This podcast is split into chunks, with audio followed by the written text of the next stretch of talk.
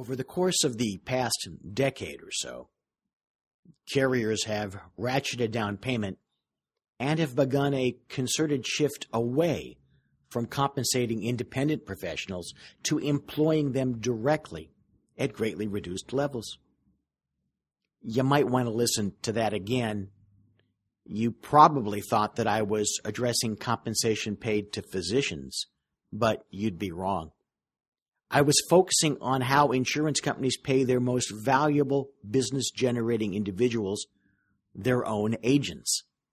On the other hand, you'd still be right because this is the same basic plan that's playing itself out in respect of the payment of healthcare providers, whether by insurance carriers that are adopting ACO type reimbursement schemes or by hospitals which flipped with jujitsu like skill the business strength of physicians seen a decade or two ago as the ultimate gatekeepers into the healthcare system, herding doctors into hospital employment at lower and lower compensation.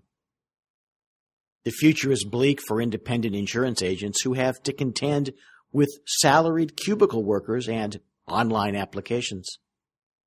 Unless physicians begin pushing back and begin seeking alternative structures for their practices, the future won't be that different for you.